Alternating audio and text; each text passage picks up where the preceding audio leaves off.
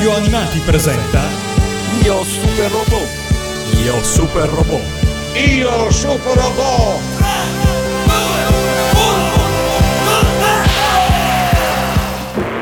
due, uno, Figlio, figlio mio, puoi ancora vincere. Le onde cerebrali di Koros lo hanno portato ad una coscienza temporanea. Lo spirito dell'essere umano può vincerlo. Può vincere. Può vincere.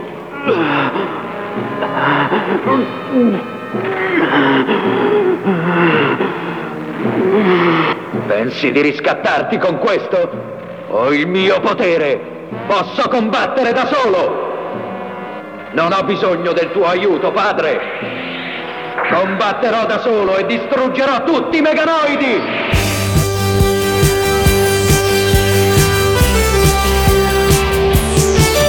Ben ritrovati su Radio Animati per la trentottesima puntata di Io Super Robot, dall'invulnerabile Matteo e dall'invincibile Shogun, Mito Komon.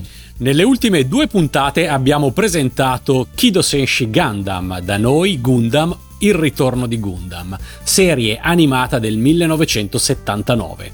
Ne abbiamo raccontato la trama, le fonti di ispirazione letteraria, le novità superbe che essa ha portato con sé, il suo successo al cinema. Oggi invece parliamo di Gundam, Il Ritorno di Gundam, Mobile Suit Gundam, in originale Kido Senshi Gundam, andato in onda in Italia dal millenovecentottanta su Tele Monte Carlo. Sigla!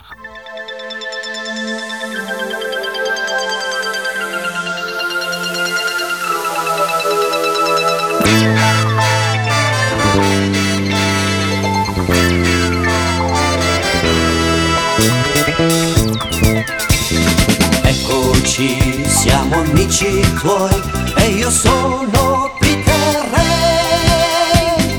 Eccoli che ci assalgono, non aver paura mai, perché qui c'è chi pensa a te.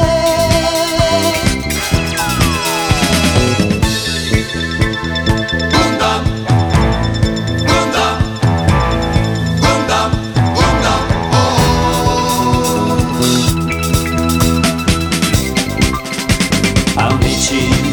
Sono Peter Ray, comandante del robot.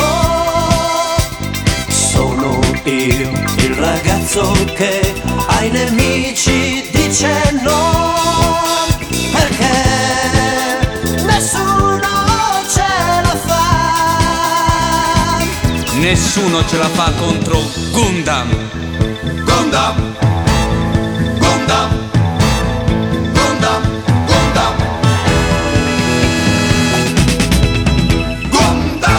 Gundam appartiene senza dubbio ai classici assoluti.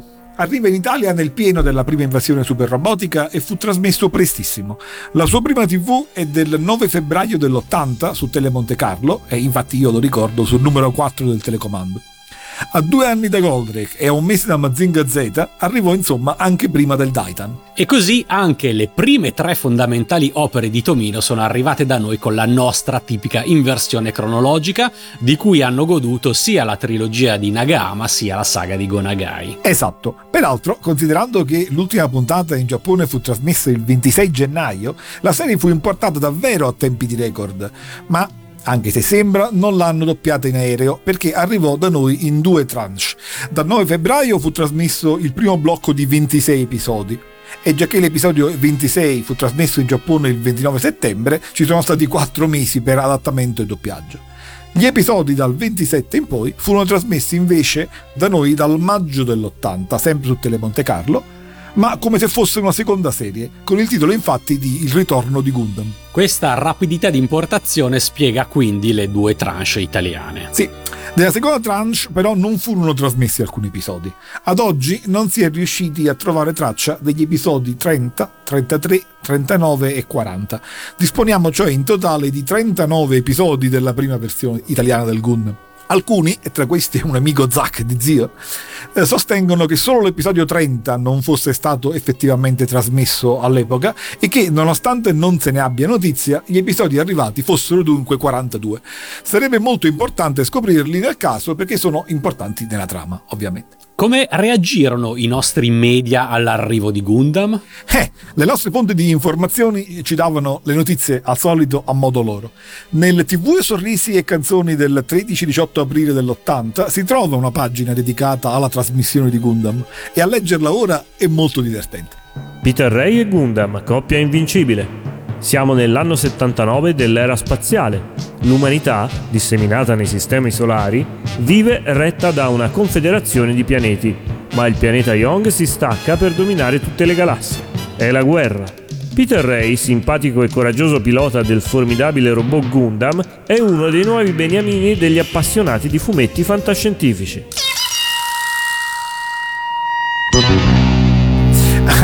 Tralasciando i sistemi solari e passi pure la confederazione di pianeti, Peter Ray sarà certamente coraggioso, ma simpatico proprio no. Ma c'è anche per Gundam, così come sarebbe capitato per Daitan, un fumetto italiano? Come no? Anche per il Gundam fu realizzato un fumetto per la rivista Cartoni in T V. Quello che sono riuscito a trovare è un numero dell'ottantuno, ma non escludo che fosse stato pubblicato già l'anno prima. E le storie seguivano esattamente il plot di cui riferiva la pubblicità. Yon è un pianeta e le trame sono poi molto simili a quelle dei fumetti italiani di Daitan, di Jig, eccetera. Cioè molto diverse da quelle televisive. Gundam è diventato subito un grande classico per noi della Goldrake Generation. Entrò nel nostro immaginario al pari di Daitan e dei Mazinga. Assolutamente. Peraltro è molto interessante il fatto che il successo di Gundam da noi non si distingue affatto da quello delle altre serie robotiche. Il che in fondo è una conferma della mia tesi per cui il robot macchina condividono la stessa idea del super robot e ne sono parte. Quindi è successo da noi esattamente quello che è successo in Giappone. Gundam è arrivato in T V accolto semplicemente come una nuova serie super robotica. Sì. E non poteva essere diversamente, magari anche da noi avrebbe dato vita a un fenomeno commerciale in grande stile se ci fossero state le condizioni, ma purtroppo non c'erano. Perché le generazioni più grandi fossero travolte da un fenomeno anime occorrerà aspettare il novantadue con il film di Akira. Insomma, almeno dieci anni di preparazione animata televisiva servivano perché i bambini diventassero adolescenti e dalla T V passassero al cinema impegnato. Ma in Italia la seconda ondata robotica, in cui il robot macchina sarà protagonista, non è mai stata importata. E questo è peraltro il motivo per cui il nostro immaginario robotico è tuttora legato al super robot nagayano, pur essendo stati il primo paese al mondo a importare il Gundam. Non solo, l'Italia è rimasto l'unico paese occidentale ad aver importato Gundam fino alla fine degli anni novanta, quando la saga infine apparve nel resto d'Europa, negli Stati Uniti, in Canada, ma anche in Australia, Nuova Zelanda e America Latina. Oh, ti dirò di più. La prima serie di Gundam ad essere stata trasmessa dalla T V americana fu Gundam Wing nel duemila, e Gundam Wing non ha niente a che fare con la nostra prima serie, eh, che invece negli Stati Uniti è arrivata solo nel luglio del duemilauno e, ti stupisce, censurata. Inoltre venne sospesa addirittura dopo l'attacco dell'undici settembre. La trilogia di film era arrivata un poco prima, nel novantotto, ma comunque in V H S. E insomma, quando venne realizzato il film Starship Troopers, nessuno l'avrebbe potuto mettere in relazione con il Gundam o viceversa. Mentre in Italia sì, ma non ricordo alcuna promozione del film Starship Troopers eh, sul tono dal romanzo che ispirò Gundam. Quanti spettatori persi.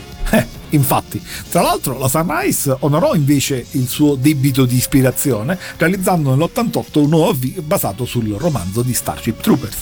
Ma non divaghiamo, perché non solo l'Italia ha il primato di essere il primo paese occidentale con Gundam per circa venti anni, ma come ho detto è stato il primo del mondo fuori dal Giappone. Anche Taiwan e Hong Kong hanno aspettato che la serie finisse prima di cominciare a doppiarla. A Hong Kong arrivò infatti nel luglio dell'ottanta, quando da noi era già ritornato da due mesi. Primato nazionale. Sì, la cosa non può che renderci orgogliosi. Aver avuto in Italia, subito, insieme a tutti gli altri grandi classici di quell'epoca, uno dei cartoni più famosi dell'animazione giapponese con un nostro adattamento ed una nostra sigla, è un primato unico. Peccato che non abbia avuto un seguito. Insomma, quello che la maggior parte degli appassionati di Gundam provenienti dal mondo occidentale può solo immaginare, cioè come possa essere stata l'emozione di chi ha visto da bambino una serie così celebre, beh, è quello che è successo a noi, che ancora ricordiamo il primissimo piano sull'occhio di Peter Ray nella sigla finale. O la luce che circonda la Terra nella sigla iniziale. E se vuoi, posso aggiungere anche un altro dato. In Italia già il giocattolo della Glover arrivò ed ebbe successo, come ti dicevo io stesso ne avevo due, ma anche i Gunpla arrivarono prima che altrove. In America arrivarono solo nel duemilauno, sempre a seguito di Gundam Wing. Da noi, non i negozi di giocattoli, ok, ma le fumetterie, vendevano già dai primi anni novanta i Gunpla, e il mio primo modellino risaliva al novantaquattro se non sbaglio, ed era uno Zack, anche se mi accorsi solo dopo, anni dopo, che era uno Zack della seconda serie, lo Z Gundam. Pivello. Dal canto mio un Gundam era anche fra i miei giocattoli da bambino, mentre quando da grande volli un modellino di Gundam in vinile non mi feci ingannare da nessuno Z Gundam. Purtroppo poi Gundam scomparì dalla tivù. Nel corso degli anni ottanta non se ne seppe più nulla. Negli anni novanta invece la serie ricominciò miracolosamente a circolare tra gli appassionati in V H S e contemporaneamente nacque anche la leggenda che l'importazione dell'ottanta fosse stata pirata. Invece non fu così, è stato ben ricostruito come i diritti originariamente acquisiti dalla Olympus fossero stati ceduti regolarmente alla società Video International Distributors, cioè la V I D, e finalmente con il nuovo millennio, in concomitanza con l'edizione on video rimasterizzata appena uscita in Giappone, venne degnamente ritrasmesso su Mediaset. Questo avvenne nel duemilaquattro, con un nuovo adattamento e un nuovo doppiaggio, che fu poi pubblicato qualche anno più tardi dalla Dinit in D V D con tutti i degni crismi, cioè con entrambi i doppiaggi. Però c'è una storia che vorrei che raccontassi tu, legata al vecchio doppiaggio del Gundam, cioè quella dell'associazione... Quindi la versione duemilaquattro si basa non sulla serie originale, ma sulla rimasterizzazione a un video, molto interessante. Eh sì, e infatti questo è uno dei motivi che rende la versione dell'ottanta molto preziosa. Sull'edizione giapponese, infatti, Tomino era intervenuto per sistemare, a detta sua, alcune imperfezioni. La ruboristica della serie venne rifatta per l'occasione e inoltre venne eliminata, per un paio di scene incongruenti, la puntata quindici autoconclusiva. Quindi, attenzione, siamo non solo il primo paese al mondo in cui Gundam è arrivato, ma siamo anche l'unico paese al mondo in cui è pubblicata una versione della serie conforme alla versione del settantanove, eccezione fatta per il quindicesimo episodio. La soppressione dell'episodio quindici tuttavia crea uno stafamento tra i numeri di puntata nelle diverse edizioni. I numeri combaciano, cioè fino all'episodio quattordici, ma eh, poi fino al ventinove c'è uno stafamento di uno con la nuova edizione, e a partire dall'episodio trenta tutto si complica per la mancanza degli episodi dell'adattamento dell'ottanta di cui abbiamo parlato. Noi però a Io Super Robot seguiamo chiaramente la numerazione della prima tivù giapponese. Sì, esatto, quella del settantanove che era più completa. Però chi vede oggi il Gundam si trova senza i quindici, deve quindi tenere conto della sfasatura. Oggi, infatti, la serie di Gundam si trova tranquillamente su Vid, nonché su Amazon Prime, in entrambi gli adattamenti, quello dell'ottanta e quello del duemilaquattro. Oh, Sora!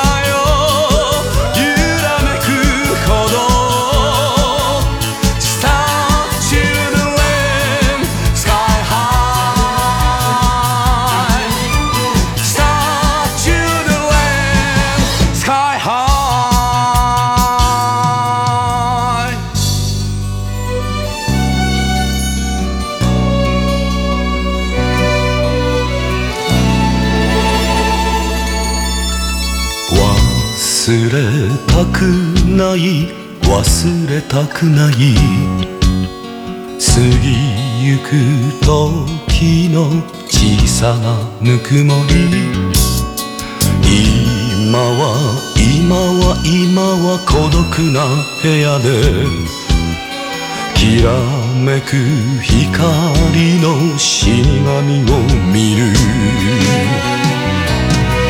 重い鎖に 縛られた帯へた心よ百億と千億の星々を温めてくれ信じたいスターチルドレン その心優しき力を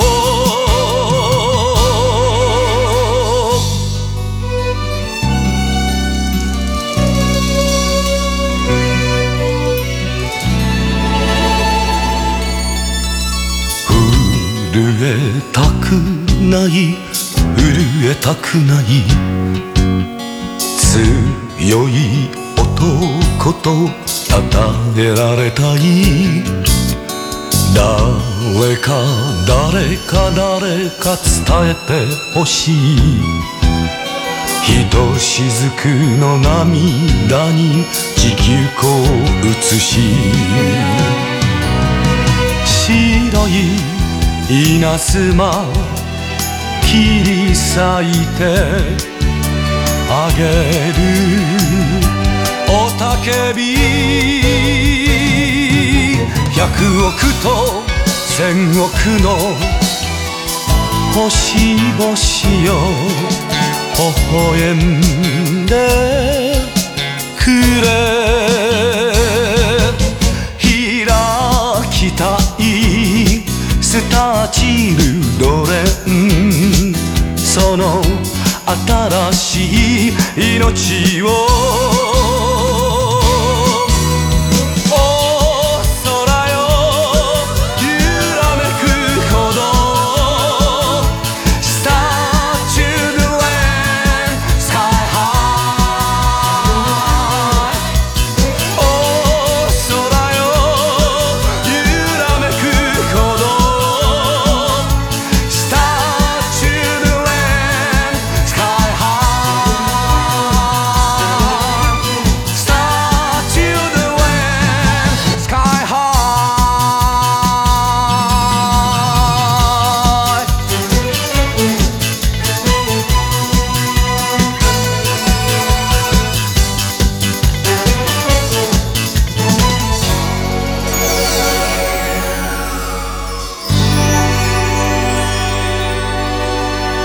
Parliamo adesso dell'adattamento e del doppiaggio, perché hai molte cose da dire a tua discolpa.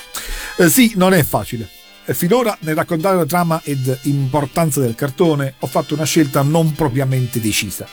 Per lo più ho usato i nomi internazionali, ma nella maggior parte dei casi mi è scappato un Peter Ray al posto di Amuro, una Mirka invece di Frau Bow. Eh sì, ci abbiamo fatto caso. E ti ringrazio anzi per non avermi corretto. Il motivo è che un rapporto emotivo mi lega ai protagonisti della versione che ho più volte rivisto, ma al contrario tutta la riflessione sul significato di Gundam, sulle implicazioni della trama, sugli aspetti tecnici sono il frutto della lettura di articoli e riviste effettuati nel corso degli anni, e queste utilizzano ovviamente tutti i nomi internazionali. Ma anche lì ho fatto eccezione. Uh, ma quindi il vecchio doppiaggio potrebbe avere delle pecche se addirittura l'Invincibile ha dovuto rivolgersi ad altre fonti diverse dalla serie storica. E a questo punto ti chiedo, ci stupirai parlando male del vecchio doppiaggio come hai fatto trattando lo Zambot, o ci stupirai confermando la tua passione girellara criticando aspramente il nuovo come fatto con Daitan solo per restare fra le serie di Tomino? Comunque ti stupirò! Ha ha ha! Ti darò una risposta molto articolata. La cosa più facile forse è eh, raccontare come l'ho vista io, partendo dalla mia esperienza, cioè da qui poi magari approfondiremo gli aspetti tecnici mescolati nell'evoluzione cronologica. Che dici? Vagamente narcisistico, ma la mia domanda in effetti era personale. Vai. Ok, da adolescente io non ricordavo nulla della trama del Gundam. Solo negli anni novanta sono riuscito ad entrare in possesso delle videocassette con la vecchia serie, lacrime e commozione. Ovviamente la qualità era pessima, perché era la copia di copie di copie effettuate con i mezzi dell'epoca, ma per me era epocale comunque. La prima cosa che mi colpì del doppiaggio fu la notevole qualità dell'interpretazione.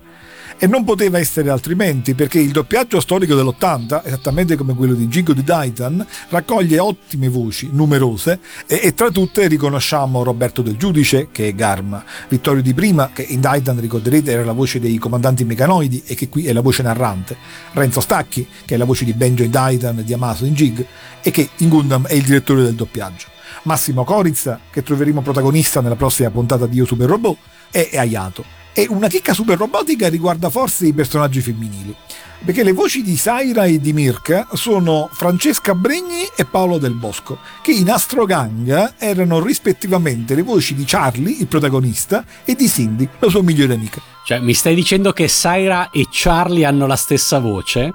Per fortuna lo scopro solo ora, sai che è trauma infantile altrimenti.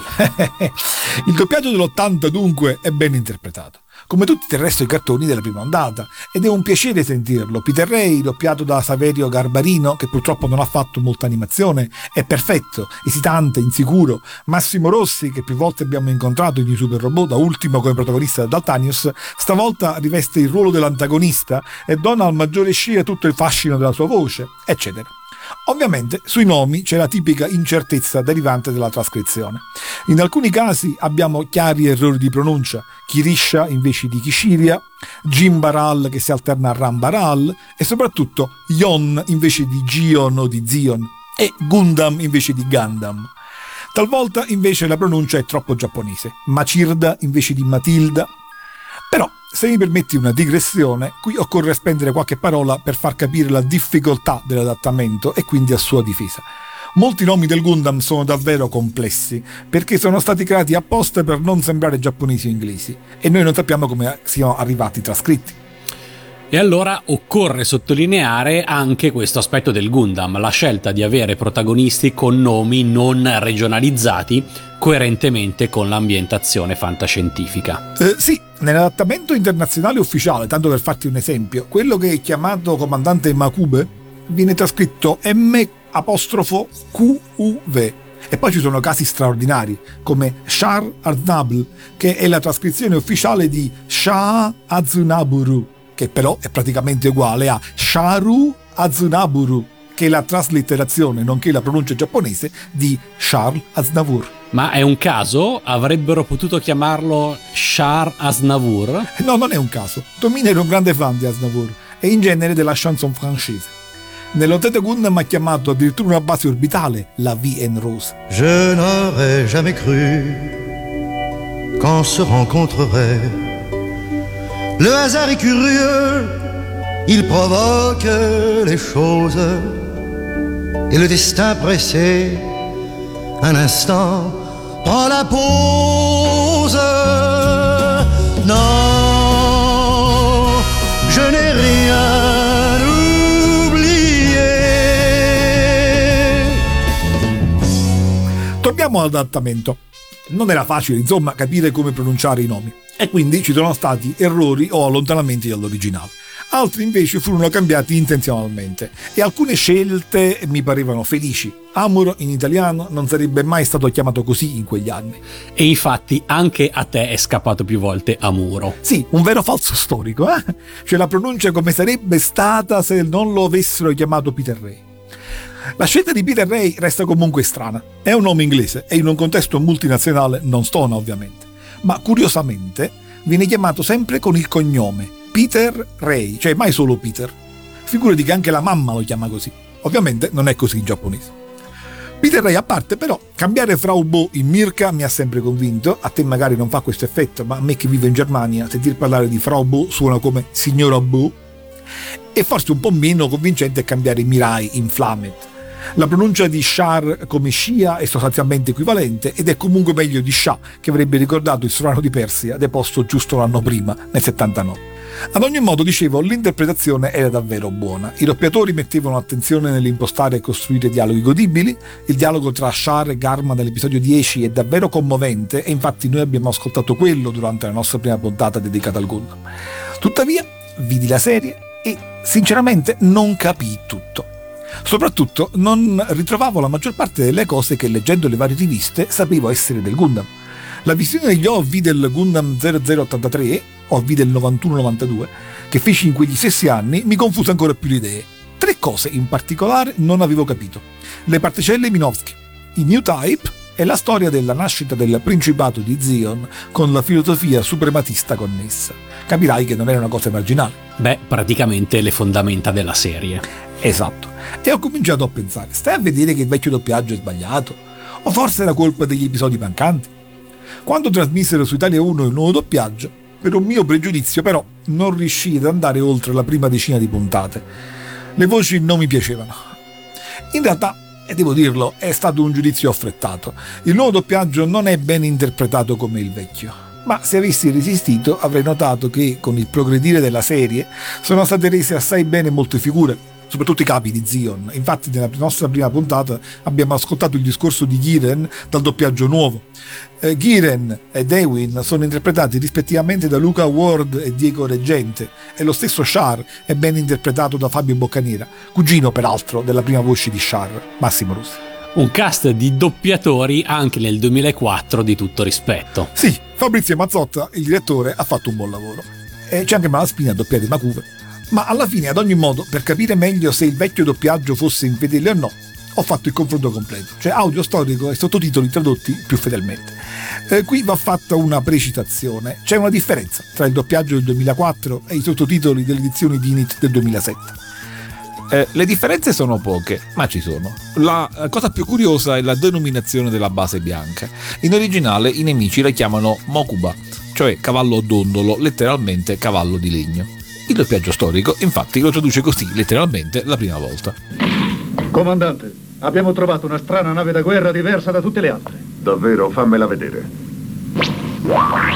Sembra quasi un cavallo di legno. Nel doppiaggio nuovo la chiamano cavallo alato. I sottotitoli invece rendono più correttamente il concetto. Sono piccolezze, certo, però. Ma è una buona notizia, perché vuol dire che nel fare i nuovi sottotitoli gli editori si sono messi d'impegno. Infatti. Ma torniamo al doppiaggio vecchio. La visione dei primi episodi mi confermò il sospetto che qualcosa non andasse, perché pur se ben interpretati, alcuni dialoghi erano palesemente inventati, anzi, diciamo, i primi episodi sono stati chiaramente adattati senza disporre di una traduzione completa dei dialoghi. Sarebbe interessante sapere di quale traduzione disponevano, perché ci sono punti in cui evidentemente non sapevano cosa far dire ai personaggi, mentre in altri sì. Ecco cosa non ho mai visto nelle mani di nessun collezionista: il materiale originale che arrivò ad adattatori e doppiatori di cartoni animati italiani a cavallo fra gli anni settanta e ottanta. Sarebbe interessantissimo. Addirittura per Gundam ipotizzi quindi una traduzione incompleta, magari dovuta alla rapidità dell'importazione? Possibile, chissà. Certo, l'inizio è completamente sballato. Parti inventate che rendono proprio difficile capire la storia. A farne le spese è soprattutto il maggiore Scia, che è il protagonista indiscusso dei primi episodi e di cui non si capisce la psicologia complessa, il suo talento tattico e la sua filosofia. Peter Ray invece ne riesce meglio, proprio perché l'ottima interpretazione rende la mancata chiarezza dei suoi sentimenti. Proseguendo nella visione, però, posso dire che questo disastro vale solo per i primi sei episodi.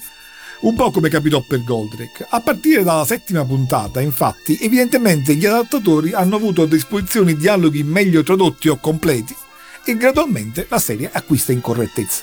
Di tanto in tanto ci sono alcuni errori, ma la parte centrale è fedele e godibilissima. Purtroppo però verso la fine comincia a peggiorare nuovamente, ma lì la comprensione della trama viene pregiudicata anche dalla mancanza di eh, tre episodi fondamentali. Dove quindi il vecchio doppiaggio pecca maggiormente? Eh, tre in particolare sono i punti che rimangono diversi dall'originale e che forse impediscono di capire alcuni riferimenti. Il primo è il meno importante, ma dal punto di vista culturale e politico è significativo. Il principato di Zion sotto Gihren è espressamente nazista. Questo si vede ovviamente dall'estetica, dai colori, della bandiera, dalle divise dei soldati. Nella puntata trentanove, che non abbiamo nel vecchio doppiaggio, il padre, De Guinzabi, come abbiamo ricordato, glielo rinfaccia. Ma poi c'è il saluto. Nella versione dell'ottanta, l'esercito di Zion grida: "Evviva Yon! Viva Yon! Evviva Yon! Evviva Yon! Evviva Yon!" Mentre in realtà dovrebbe dire "Jig Jium! Jig Jium! Jig Jium! Jig Jium!"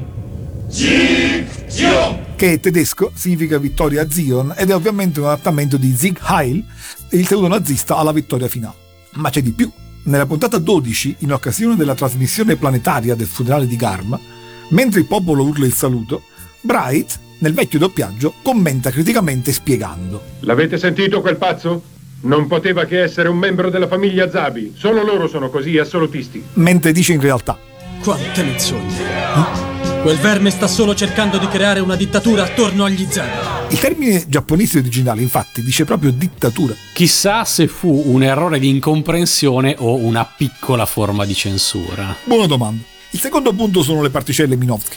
Non viene mai spiegato bene cosa siano e eh, quindi gli adattatori non hanno mai capito. E del resto difficilmente ci sarebbero potuti riuscire. Nell'episodio quattro fanno dire a Shia esattamente l'opposto. Siamo riusciti a deludere il radar di Luna due? Sì, Maggiore. Siamo sulla lunghezza d'onda giusta. Ho appena controllato gli strumenti.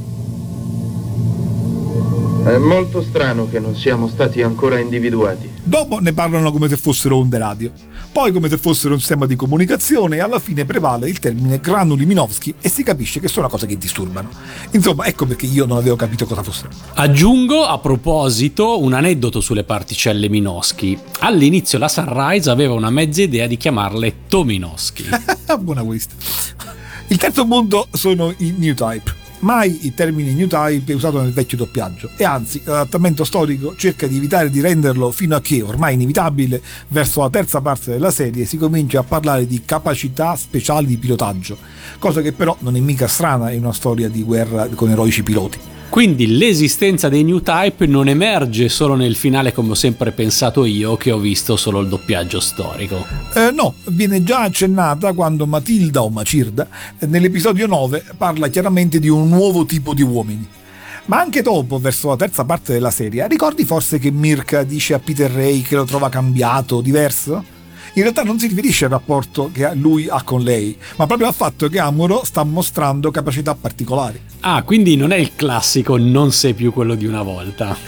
no, no, non sei più il vecchio type di una volta. No, a difesa degli attatori però va detto che non avrebbero mai potuto capirlo se, come credo, ma andrebbe indagato ovviamente, i dialoghi e forse anche la brochure arrivavano tradotti dall'inglese. Infatti new type significa semplicemente nuovo tipo. Come fai a capire che si riferisce ad una nuova tipologia umana? Infatti nella puntata trentasette del vecchio doppiaggio Shia dice non sapevo che avessero dato al Gundam un pilota nuovo, quando invece vuol dire che non sapeva che il pilota del Gundam fosse un Newtype. Tuttavia, verso la fine della serie le cose si aggiustano. Quando il concetto viene usato esplicitamente nel racconto di Rambaral, qui chiamato Gimbaral, sempre nella stessa puntata si comincia ad usare il termine essere superiore e questo termine rimane fino alla fine. Anche qui, a difesa dell'adattatore, va detto che che cosa intenda Shia col suo discorso finale non si capisce bene in nessuna lingua. Inoltre, va anche detto, parlare di essere superiore certo non esprime la filosofia positivista insita nell'uso del termine tecnico Newtype, ma, vuoi dirlo tu? Ma uh, questo adattamento anni ottanta è perfettamente in linea con l'interpretazione sciamanica del super robot che ci hai rispiegato la scorsa puntata. Esatto, gli adattatori dell'ottanta insomma sapevano il fatto loro. E ora capisco perché io l'ho capito. E anch'io capisco finalmente perché nella mia memoria l'idea di essere superiore emergeva solo verso la fine della serie.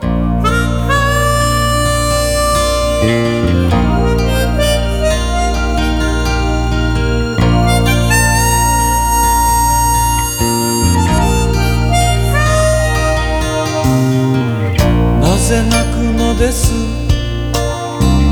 kaze ga itai kara. なぜ悔しなる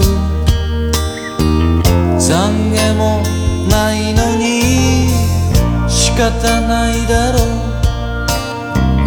う大人になるなら帰るしかない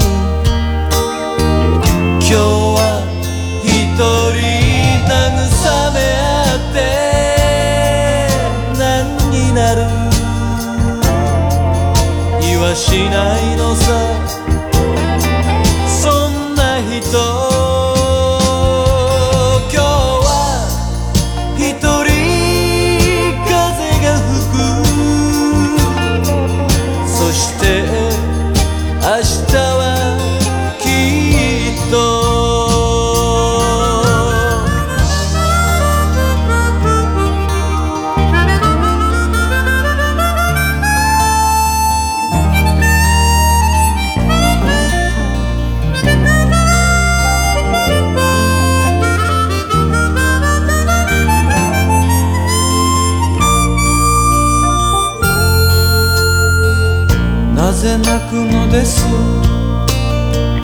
風が思いからなぜ寂しがる素直にまみれて仕方ないだろう男になるなら耐えるしかない今日は一人憧れたって 何になる言わしないのさそうしないのさそんな人今日は一人風に乗るそして明日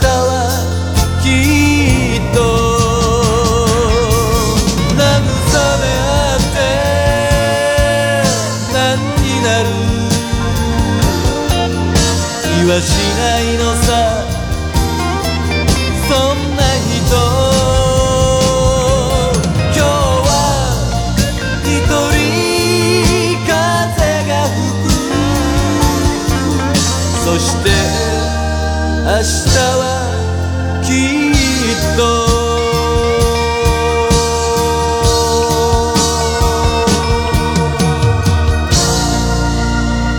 Quindi, nel caso di Gundam, il nuovo doppiaggio è stato cosa buona o potevano bastare, secondo te, sottotitoli fedeli? No, un nuovo doppiaggio andava fatto, per vari motivi.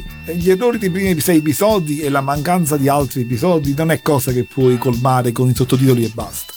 Come ho detto prima, ne va della comprensione di parti della trama. Questo però è l'argomento che usarono per giustificare il ridoppiaggio di Goldrake. È vero, ma in Gundam è un po' diverso. In cartoni con episodi autoconclusivi e con trama di azione eroica e poetica, con elementi più di epica che di tecnica, insomma, l'interpretazione, la bellezza dei dialoghi, la credibilità simbolica degli stessi è molto più importante del particolare, se sia la radioattività o il magnetismo a creare problemi a Jig, o quali siano le gerarchie meganoidi o della guardia speciale di Vega. Non sapete che Hiroshi on Cyborg non mi ha eh, pregiudicato l'amore per Jig, anzi. E l'adattamento dell'ottanta del Gundam è fatto esattamente così, arricchisce di pathos la serie. Figurati che ci sono punti che sono più drammatici dell'originale. Nella prima puntata, ad esempio, quando si devono portare le persone in salvo dalla Side sette, Amuro discute con suo padre del fatto che il Gundam ha la priorità, ma l'esercito cerca comunque di salvare la popolazione e lo fa. Nel doppiaggio dell'ottanta invece gli ufficiali dichiarano esplicitamente di non voler far salire i civili a bordo e preferire lasciar morire la popolazione pur di salvare il prototipo. Questo comportamento è più da Rivega che da Federazione Terrestre e rende molto commovente la storia, ma non è quello che succede. Mi sa che questa è la prima volta che difendi un doppiaggio nuovo. Le brevi pause estive non ti fanno bene. E la vecchiaia, se capita un'altra volta non esitare a farmi ibernare. Però va riconosciuto che buona parte del fascino del Gundam sta proprio nella complessità delle armi, delle tattiche, dei problemi, e la trama è raccontata come un lungo film. In questo contesto sbagliare una definizione impedisce di capire di cosa si tratta. Ecco perché non si poteva affidare al mero sottotitolo questa lacuna. E poi c'è un'altra serie di motivi eh, legati al successo internazionale della serie. Gundam non è, come Jig o Daitan, un cartone famoso solo tra gli appassionati di animazione robotica in Giappone e in Italia. È il robot più famoso dell'animazione giapponese ed è conosciutissimo da tutti quelli che hanno avuto a che fare con il Giappone, anche solo come turisti. Vuol dire cioè che certi dialoghi, certe frasi del cartone vengono citate in spot, in trasmissioni televisive, in altri fumetti, e per capire questi riferimenti occorre però che le frasi siano riconoscibili. Ma ci puoi fare qualche esempio? Te ne posso fare uno che fa capire bene il punto. Non so se conosci Otaku no Video, prodotto dalla Gainax nel novantuno. È un capolavoro di documentario animato mescolato con interviste dal vivo sul mondo degli otaku, realizzato dal futuro ideatore di Evangelion, Hideaki Anno. Eh no, non lo conosco, non so neanche se esista doppiato in italiano. Lo immaginavo. No, eh, è stato pubblicato con i sottotitoli. Vabbè. In un'intervista contenuta nel video, Anno intervista un impiegato giapponese che sulle prime nega di aver fatto mai cosplay da giovane. Poi, dopo un po' di insistenza da parte dell'intervistatore, si china e da sotto la scrivania prende un elmo, uguale a quello del maggiore Scia, lo indossa e dice: a nessuno piace ammettere gli errori commessi a causa della propria giovinezza. Questa frase è detta da Scia nella prima puntata del Gundam. Quando viene a sapere dell'iniziativa individuale degli autori dell'attacco a Side sette, invece di adirarsi, mostra comprensione per il comportamento esuberante dei giovani soldati, perché appunto è difficile ammettere gli errori dovuti alla giovanile inesperienza. La frase è tradotta in vario modo in inglese ed è difficile da rendere letteralmente, ma è molto famosa. Bene, nel nostro vecchio doppiaggio non ce n'è traccia, anzi, Scia si arrabbia per l'accaduto. Nel nuovo, invece, è tradotta bene, ma purtroppo non è resa benissimo perché è pronunciata in tono di rimprovero. Lo sarei dovuto aspettare. C'è chi non sa ammettere i propri errori, errori dovuti soltanto alla propria inesperienza. Mentre in realtà è una riflessione tra sé e sé, perché Charles lo dice a se stesso. Un punto poi in cui sia il vecchio sia il nuovo doppiaggio non sono per nulla precisi è il celebre commento che Charles fa su Garma, che infatti non abbiamo ascoltato quando ne abbiamo parlato due puntate fa. Perché Garma è caduto? Chiede Gihren. E Shia dice nell'ottanta. Solo per la sua grande stupidità. Nel duemilaquattro ripeterà. Non perdete la vostra volontà. Perché era un povero idiota. In realtà nel settantanove disse. Boia da Karasa. Che vuol dire? Perché era un ragazzino. E non è la stessa cosa. Perché, notate bene, la stessa persona che approva l'entusiasmo dei giovani inesperti non esita a servirsene per la sua vendetta a loro danno. Capisco e con grande ammirazione condivido. C'è da dire che quando si tratta di grandi classici, dove ogni sfumatura conta, trovare adattamenti o traduzioni impeccabili è impossibile. Sì, peraltro proprio per questo motivo, diciamo internazionale, c'è una cosa che non capirò mai del nuovo doppiaggio, ed è l'utilizzo del nome Girellaro per Gundam. Che senso ha ripristinare Amuro ma non pronunciare Gundam come lo pronuncia tutto il resto del mondo? Cioè, una cosa è lasciare Goldrake, ma Gundam è un errore di pronuncia, nulla di più. Boh. Lo stesso, ma all'opposto, vale per la pronuncia di Zack, il mobile suite del Principato, che nel nuovo doppiaggio è chiamato Zaku.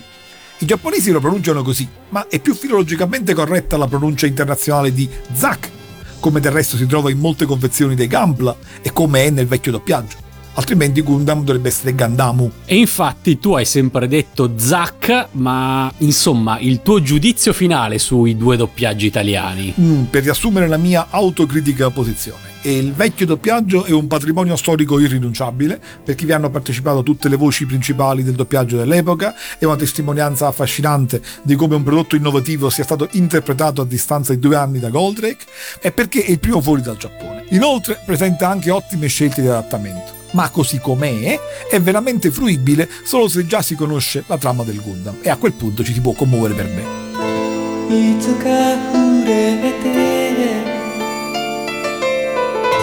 いつか泣いていつか呼んでいつか揺れていつか重なる人と人そして始まる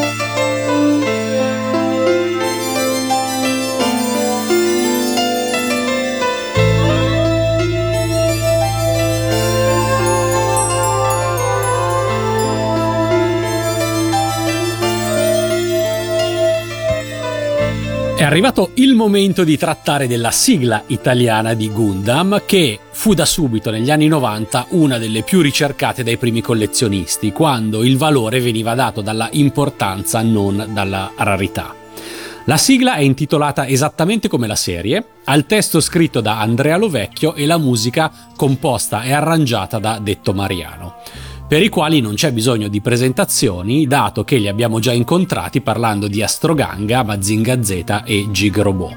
E con questo, notiamolo, Detto Mariano mette la firma, anzi la sigla, non solo sui primi due super robot della storia, non solo sul più figo di sempre, ma anche sul primo cosiddetto real robot della storia, nonché il più famoso in tutto il mondo.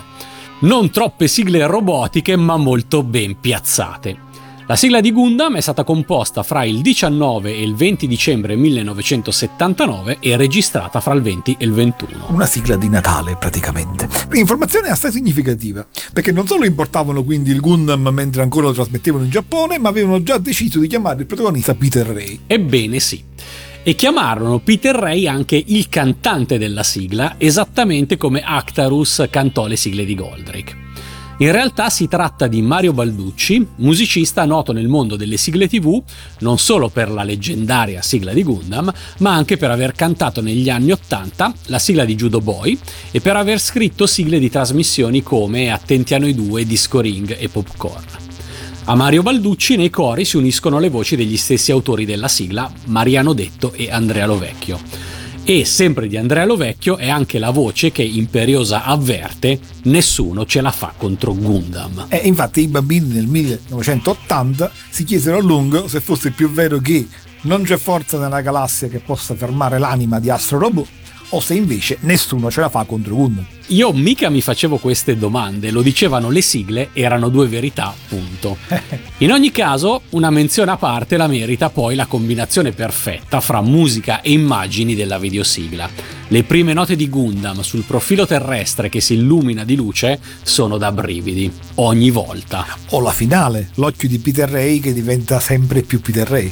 E a proposito, quanto alle videosigle storiche, la sigla iniziale ha il video giapponese ma senza ideogrammi e il titolo italiano che ovviamente cambia tra la prima e la seconda parte. Per la sigla finale il video è quello della versione giapponese, senza nessuna scritta, seguito però dalle anticipazioni della puntata successiva sulle quali continua la canzone del Gundam. In questo modo la sigla finale italiana cambia ad ogni puntata, come accadeva per Astroganga, che anche lui fu importato infatti dalla Vid. Per quanto riguarda la velocità, approfonditi studi dei nostri tecnici hanno rivelato che non sempre la canzone della videosigla è velocizzata. Dal materiale storico a nostra disposizione possiamo dire che nel primo episodio l'iniziale è velocizzata, mentre la finale no, e nel ventottesimo, che appartiene al ciclo di ritorno di Gundam, non è velocizzata neanche la sigla iniziale. Se è così, la videosigla iniziale ricostruita per le edizioni un video e streaming con il vecchio doppiaggio, che ha la velocità normale del disco, sarebbe venuta almeno in parte simile a quella storica. Voglio anche affermare senza timore che la sigla italiana di Gundam è troppo superiore alle sigle giapponesi. E questo in effetti è una costante per le serie di Tomino, che quindi, almeno dal mio punto di vista, non ha mai curato abbastanza le sigle dei suoi cartoni. È successo con Daitan, è successo con Gundam e anche la sigla iniziale giapponese di Zambot per me è deboluccia. Non sono d'accordo su Zambot, che mi piaceva moltissimo e che non posso confrontare con una sigla italiana che non hanno mai fatto. Ma su Daitan e su Gundam in effetti non c'è proprio storia. Tomino però si rifarà negli anni ottanta, tranquillo. Come di regola per le sigle robotiche di Detto Mariano, è accaduto infatti pure con Astroganga e Mazinga Z, la sigla di Gundam appare anche nelle colonne sonore di alcuni film. In Ragionier Arturo Anfanti, bancario precario, commedia del millenovecentottanta con Paolo Villaggio e Catherine Spack, musicata da Piero Piccioni, Enrica Bonaccorti è una domestica che passa le sue giornate a guardare in tivù la sigla di Gundam.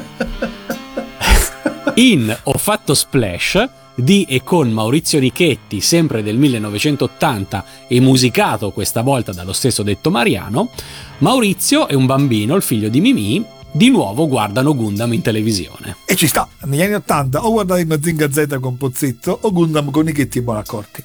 Eh, del disco cosa ci dici? La sigla di Gundam è stata pubblicata nel millenovecentottanta su un quarantacinque giri Meeting, abbinata sul lato B a Bright, brano orchestrale che nel titolo si ispira all'omonimo personaggio della serie. Ma a proposito, eh, il disco lo trovassi subito negli anni novanta? abbastanza velocemente, ma soprattutto fui uno dei primi collezionisti ad accorgersi che ci sono due varianti della copertina, una con sfondo azzurro, un'altra con sfondo viola. Ah, una è una versione sbiadita dell'altra, a caso errori di stampa o addirittura del tempo? Uh, no, no, è proprio una versione differente, perché oltre a cambiare il colore dello sfondo, cambia il colore del numero di catalogo. La variante con sfondo azzurro al numero di catalogo colore nero, la variante con sfondo viola al numero di catalogo colore bianco, quindi sono proprio diverse. Quindi il colore del numero di catalogo può variare. Il collezionismo è un mestiere assai difficile. È molto difficile e molto costoso. Tornando a Gundam, nel duemilaquattro l'annuncio del ritorno di Gundam su Italia uno, ma cioè non della seconda parte della serie, ovviamente di tutta la serie, produsse un certo fermento fra gli addetti ai lavori. Detto Mariano si offrì di realizzare un aggiornamento della sigla storica modificando Peter in Amuro o Amuro, non lo sappiamo. I raggi fotonici realizzarono un loro provino e chissà cos'altro fremeva proprio dentro Mediaset. Non dimentichiamo che Giorgio Vanni tre anni prima aveva già composto e cantato Gundam Wing. Alla fine però l'edizione televisiva italiana del duemilaquattro andò in onda sostanzialmente senza sigle. Sì, con il mio sommo disappunto. Trasmisero solamente brani strumentali della colonna sonora. Esattamente. Come sigla iniziale furono usati dei brevissimi accenni di pochissimi secondi di Tobe Gundam. Di fatto da noi furono usati solo gli effetti sonori che introducono la canzone vera e propria. Come sigla finale invece furono usati brevi cenni di eh, Sassou Tarushar, il valoroso Shia, originariamente una B G M della serie. Ma che fine ha fatto il provino dei raggi fotonici? Si è poi trasformato in un'altra sigla?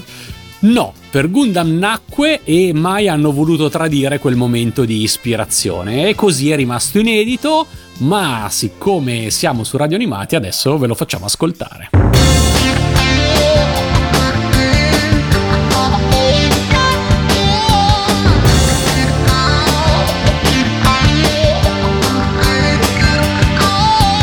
Mai, nessuno mai può solcare spazi infiniti e bui, ma per lui non c'è problema, quando attacca il nemico trema, sai.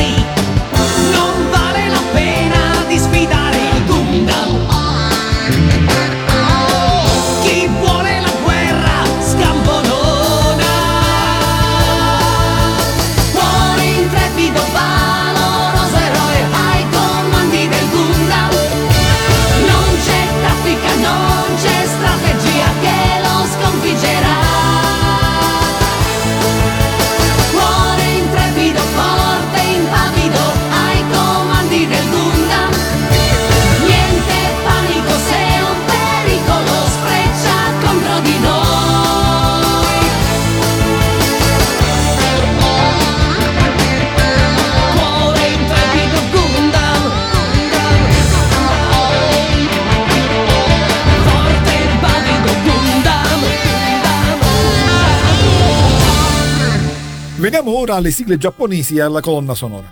La colonna sonora è stata realizzata da Takeo Watanabe, come quella di Zambot e del Daitan, e del suo successo abbiamo già detto la scorsa puntata e l'abbiamo ascoltata con grande soddisfazione per tutte e tre le puntate. È anche la stessa della trilogia cinematografica, con qualche riarrangiamento in alcuni punti. E a proposito, nel secondo film segnalo che anche Joe Hisaishi ha lavorato come arrangiatore. La sigla iniziale è Tobe Gandamu, Vola Gundam, cantata da Ko Ikeda e composta da Takeo Watanabe e da Yushi Matsuyama, con testo di Tomino. La sigla finale è Eien ni Amuro, eh, Amuro per sempre, sempre di Ko Ikeda, Watanabe e Matsuyama. Entrambe le canzoni le abbiamo ascoltate nelle scorse puntate, sia nel taglio tivù sia in versione completa. E poi ci sono le canzoni interne che abbiamo inserito nella nostra prima puntata dedicata al Gundam. Sono Ima wa Yasumi, cioè Buonanotte per ora, eh, di Keiko Toda. Char Gakuru, cioè Char sta arrivando, di Koichiro Hori. E infine Kirameki no Lara, La splendente Lala, eh, di Keiko Toda. Di queste, solo la prima, Ima wa Yasumi, si ascolta durante la serie, dopo la morte di Lala, nell'episodio quarantuno, come abbiamo sentito. Nella seconda puntata invece abbiamo ascoltato le canzoni dei titoli di coda della trilogia cinematografica, che sono Suna no Jujika, Croce di Sabbia, di Takaiji Niyashiki, Ai Senshi, Guerrieri del Dolore, e Meguri Ai, Incontro Fortuito o Incontri Fortuiti, di Daisuke Inoue, entrambe. E infine, in questa terza puntata, abbiamo ascoltato le canzoni interne dei tre film, rispettivamente Star Children di Takaijin Yashiki, Kazeni Hitoride, Nel vento da solo e Beginning di Daisuke Inoue, entrambe. Giungiamo così alla fine anche di questa terza e ultima puntata di Io Super Robot dedicata a Gundam. E dopo tre puntate dedicate a un solo robot, il Gundam, arriverà una sola puntata dedicata a un nuovo super robot che è tre robot. Un saluto dall'emme esse quattordici esse Gelgug, ovviamente rosso. Un saluto dall'erre ics settantotto, ovviamente bianco, blu e rosso. E un rinnovato ringraziamento alla folta rappresentanza della base bianca e dell'esercito di Zion, che ha dato volente e onolente contributo alle nostre puntate sul Gundam. Andrea Riu Freccia, Valentina Saila Hadril, Marco Kaishiden Vatta, Marco Bright Noah Pillitteri, Daniele emme esse zero sei effe zeta Zaku secondo Dan Casti. Nessuno ce la fa contro Gundam.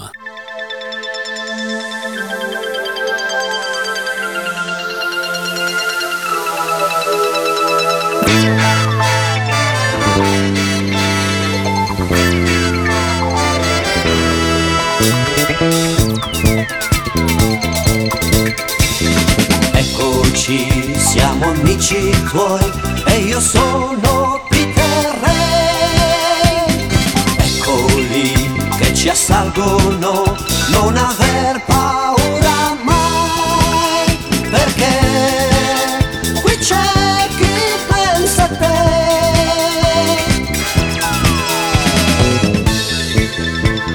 Gundam, Gundam, Gundam, Gundam, oh.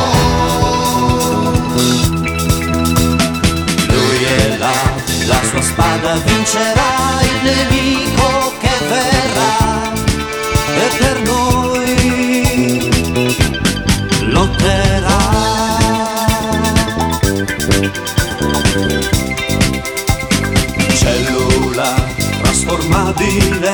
E con Canon sparerà. E con tank invincibile contro i carri lotterà.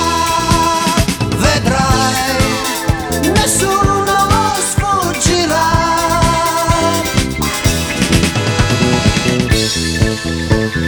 Gundam,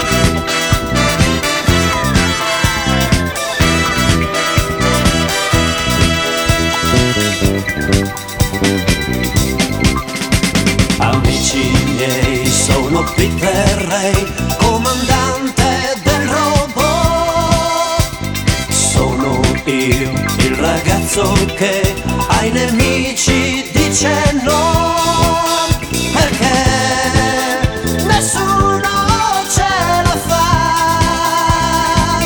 Nessuno ce la fa contro Gundam.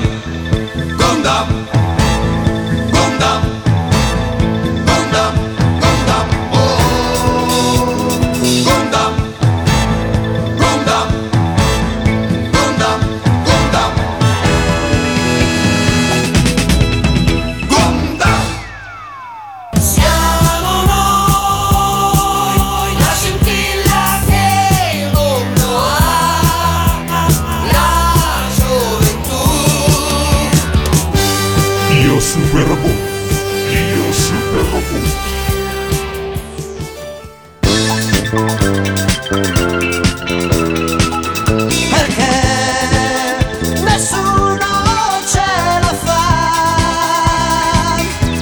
nessuno ce la fa contro.